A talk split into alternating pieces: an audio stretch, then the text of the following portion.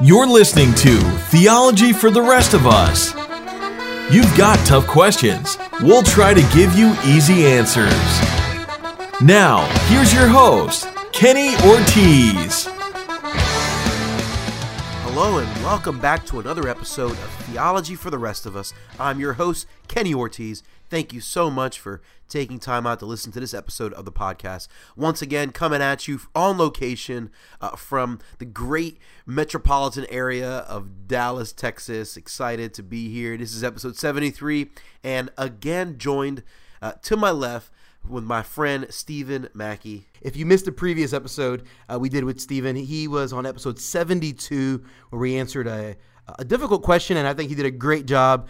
Glad to have him back on to answer a question that's uh, maybe, maybe a little a little more uh, a little easier, a little clearer for us to dive into. If you missed that last episode, highly encourage you to go back and check out episode 72. In this episode, we're going to dive into uh, examining a quote that C.S. Lewis uh, gave us many many years ago. And it's a quote that I think really answers a, a question or a, a, kind of a flawed idea. There are people out there that will say, well, you can embrace Jesus as a good teacher or a good guru, or a, you know, you can kind of uh, embrace the morality that Jesus taught without necessarily acknowledging him as God. You know, there are people out there that will say, "Well, I take a little bit from everyone. I take a little bit from Buddha, a little bit from Muhammad, a little bit from you know Confucius, a little bit from Jesus, a little bit from others, whatever, whatever." People kind of take this mosh posh, and there are even a lot of people in the United States that would call themselves Christians.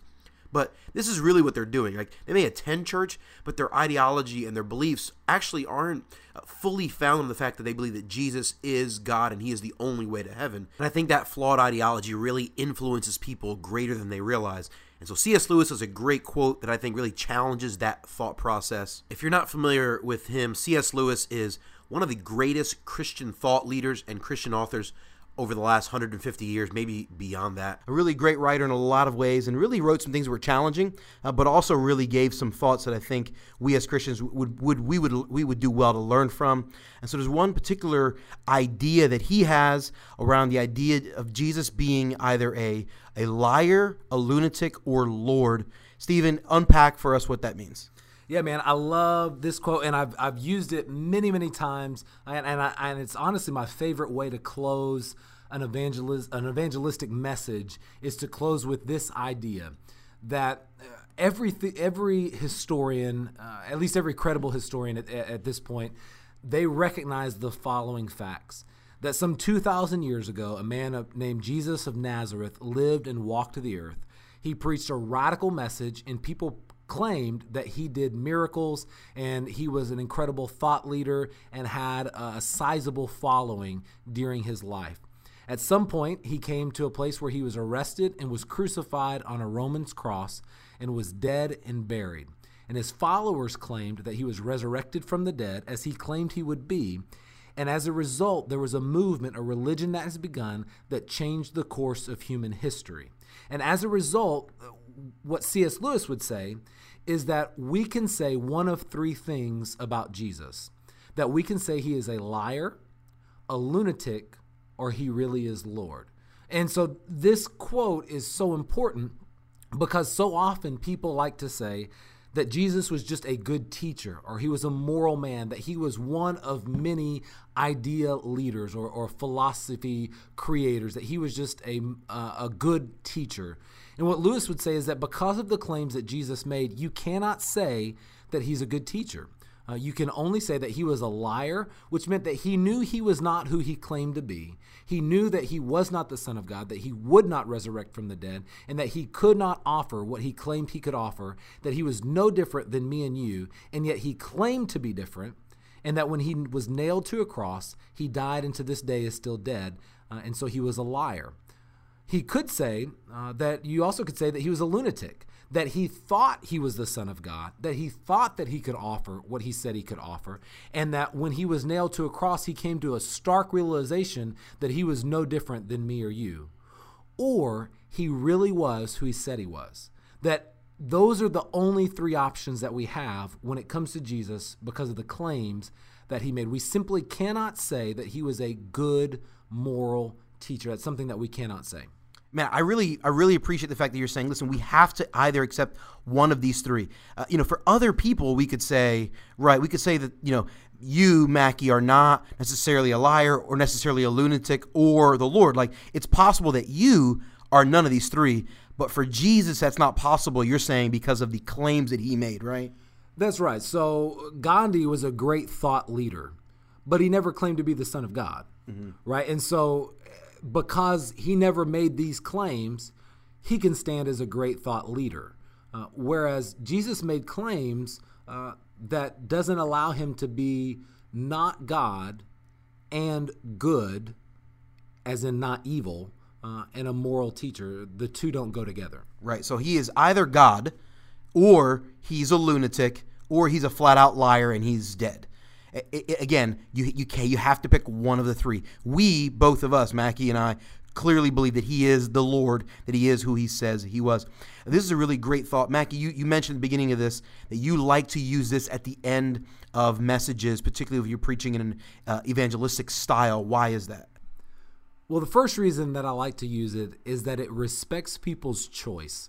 I believe that God respects your choice to follow or respond to Him, and I believe uh, that I should do the same. And so, when I leave you with this choice that that you have to choose, that Jesus is either a liar, a lunatic, or Lord, I'm not telling you who you have to choose, but instead I'm saying these are your options, and you have nothing else to choose from. So make your choice. And secondly, I like it because it disarms the secondary issues. Uh, for example, there have been many, many people who say, Well, I just can't believe in a God who would not allow someone to love whom they want to love, uh, or they, they would not believe in God because of the homosexual debate or issue. Uh, well, if Jesus isn't who he's claimed to be, if Jesus isn't God, then who cares what Jesus says about the homosexual debate? Uh, and so to me, it seems that if Jesus really is who he says he is, then we should listen to what he said.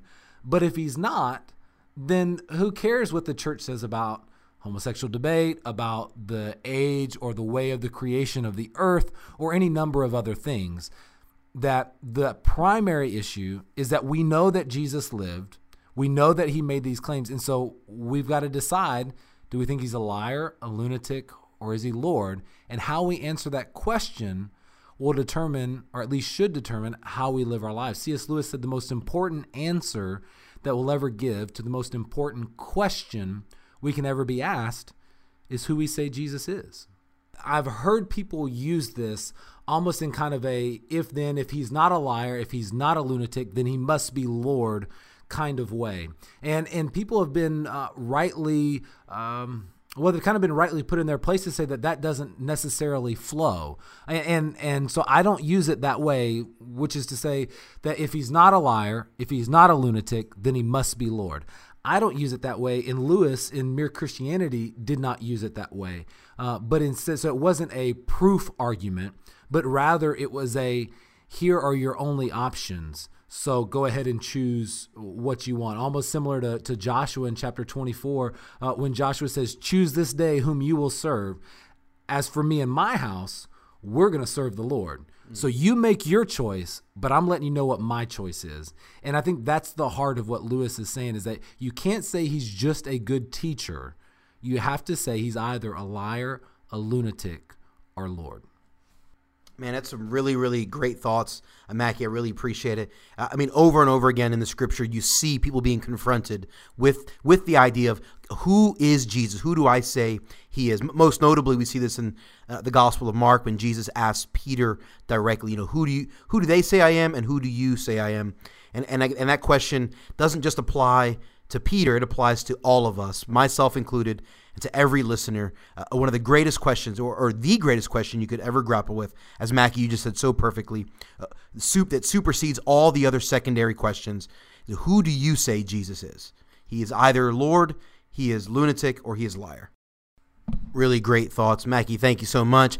Uh, if you're listening to this and you have a question about this or, or, any topic whatsoever you'd love to for us to, to address on the podcast, shoot me an email. It's heyortiz at theologyfortherestofus.com. That's H E Y O R T I Z at theologyfortherestofus.com.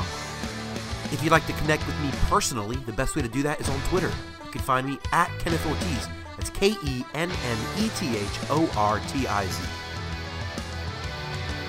As always, our intro and outro theme music has been I'm Shipping Up to Boston by the Dropkick Murphys. I'm Kenny Ortiz, and this has been Theology for the Rest of Us. I'm a sailor!